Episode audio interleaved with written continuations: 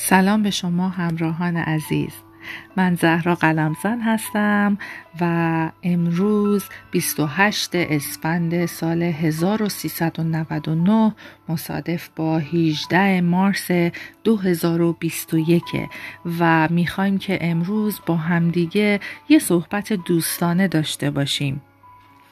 عزیزان هیچ چیز نزد خدا غیر ممکن نیست. بله دقیقا هیچ چیز.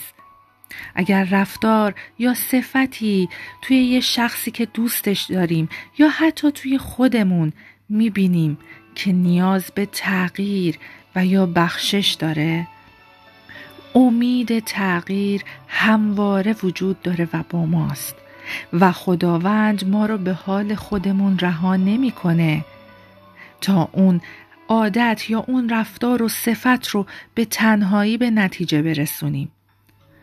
به تنهایی تغییرش بدیم.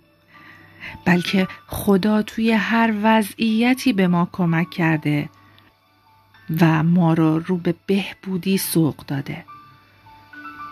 هیچ چاهی انقدر عمیق نیست و هیچ جاده انقدر دور نیست که مانع محبت خداوند به ما بشه.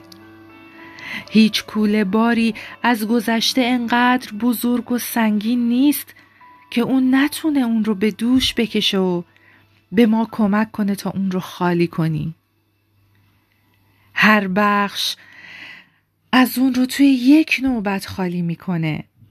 اون هرگز خسته نمیشه و هرگز از ما دل سرد نمیشه. چون امید داریم با دلیری سخن می‌گوییم.